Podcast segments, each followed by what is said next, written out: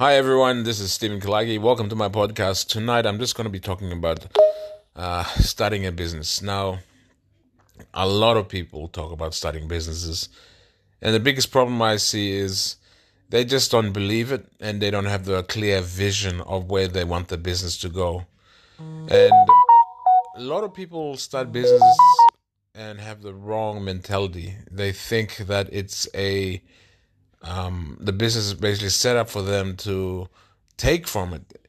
And when you're initially starting a business, you should not be uh, looking to make profit in the first year or two. First two to three years, you are actually building your business, building your brand. Even if you don't eat some nights, even if you don't make, everything that you make from your business must be going back into the business to set up the structure and uh, it has to be a, and the systems that is needed for a healthy company of business to grow.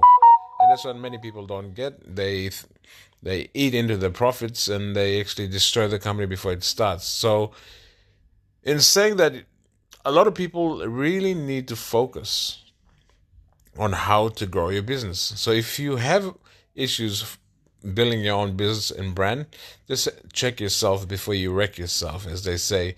You got to, you know, take your business one day at a time. Um, things don't happen overnight. You build your business, build your brand one customer at a time, and keep those customers happy. And that's the most that's the most important thing about building your business and brand. Giving um, you have to be competitive with your prices, competitive with your your service, and the service aspect is very um, important.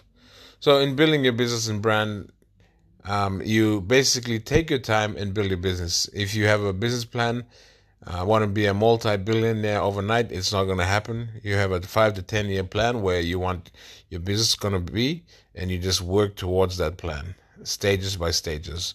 So I always say you um, come up with a plan, and you come the plan to work that plan. And when you come with a proper plan to work the plan, you will hit your goals and your visions and aims. So be strong, be wise, and be tough. It's a tough business world out there. So keep it up, guys. Thanks for listening. Have a powerful and wonderful day today. Now, good evening, everyone. Topic of tonight is coronavirus. Now, the coronavirus is basically spread throughout the whole world. And apparently, it's not airborne. It can be transmitted through um, uh, physical touching of um, items. So the best option is to wear hand gloves and uh, always wash your hands. And I think the isolation should be about 30 days. And once we isolate people and people get over it, I'd say by Christmas this year, we all should be healed from the coronavirus. Now, Pop, it's fascinating that countries like Papua New Guinea, we haven't had more than one case here yet. Is it our genetics? Is it are we as a people immune to it? Uh, uh, there should be studies upon this. Um, I don't know why CNN or any of the mainstream media hasn't reported this that Papua New Guinea has no death and has no cases of coronavirus. It's something that uh, we need to look into our DNA and see how we are protected or are we not protected? Is it a big fluke that we haven't been, um, we as a nation haven't caught the coronavirus yet? So a lot of questions to be asked. But uh, I'd love to hear your comments and uh, what you think about the coronavirus. Will it affect Papua New Guinea or it will not affect Papua New Guinea? That's the question. A lot of people I've talked to have basically said that uh, maybe a black man and um, it's not going to affect us because we are um, naturally we are unhygienic people and all the bacteria that that's in our body helps us um, build a, a, strong immune system that will fight off this coronavirus. So that's probably it. Um, we don't know until we have some scientific proof behind it. Right now it's just urban myth that people are talking about and it's just rumors and hearsay until we get scientific proof that a Papua New Guineans are um, immune to the coronavirus, and that'll be uh, amazing, actually. Anyway, um, love to hear thoughts. And stay safe from coronavirus.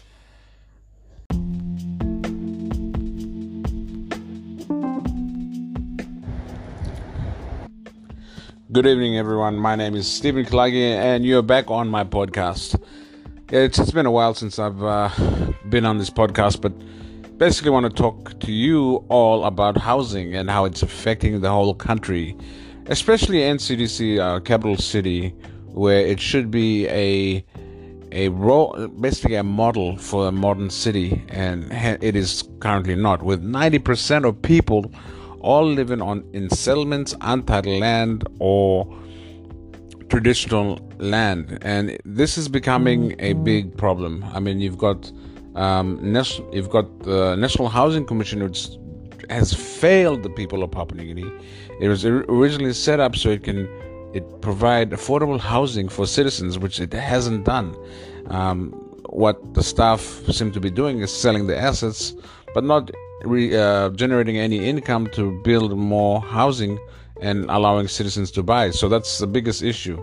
So going back to evictions and all these things that are currently happening in our city, and then we, it is um, from my last check from the CSTB records, NCDC from 2000, um, 2011 to current, we've spent over 3 billion kina on infrastructure, roads, ring roads, bridges, and might I add that most of these roads are overinflated costs.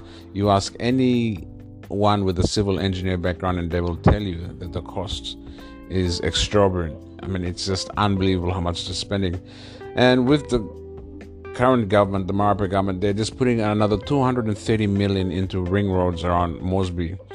Now, this kind of money can be used to um, fix housing, the housing crisis we all are facing in the NCDC. Now, you see, the reason why we have a shortage of housing is most of the land is, and portions have been giving out to big corporations, big um, companies that are foreign owned. Nationals with no money, you cannot deal with the land department. Hence, we have a lot of citizens right now squatting on in settlements from ATS, Nine Mile, Morbe Block, um, Manuti, Taurama. We um, the settlements are just mushrooming up because people need someone to live. And as the population growth, we've got a growth rate of about 3.5%. And that's a lot of people who are influx into Moresby, getting, being born into Moresby. And I mean, we need solutions. Uh, me and my team, we've come up with a solution called One Family, One Home. And this solution basically, um, um, as a whole, um, targets this problem of lack of housing. The problem is the government hasn't provided um, affordable land with trunk infrastructure. When I say trunk infrastructure, I'm talking about septic, sewage, PNG power. Elgorasanin must have street lights, everything. You subdivisions, then you start to invite companies to come in to start building their houses. And I mean, you've got to build houses for a hundred to hundred and fifty thousand. That is the price range of a normal working class family. Then for the low income family, you're looking at um, fifty thousand to sixty thousand kina. Now, if the government can come up with subsidies that will subsidize land, actually build infrastructure in place so we can get people in permanent residencies and and that is how we're going to change this country. When we have Papua New Guineans living in proper homes you will have section lot numbers. People can be found people can have an address people can be um, accountable accountable for things. That's how society works. We cannot have a lot of people living in settlements. This is not the way modern societies work. And it's also a human right factor where like today you go to every settlement everyone's carrying a bucket of water which should be provided by the government, but it's not. So we're on a ad hoc basis, and um, the only thing that's going to change is through us voting the correct people, people who are passionate about it. And that's why I'm very passionate about it, and I'm talking to people, consistently talking to people about the housing and how it's a right. It is not a luxury to have a house. The government must provide it. But it seems to me that our governments keep on throwing money into roads. I mean, you're looking at a 10 kilometer road was going for 170,000, uh, 170 million, which is extra. It's just unbelievable.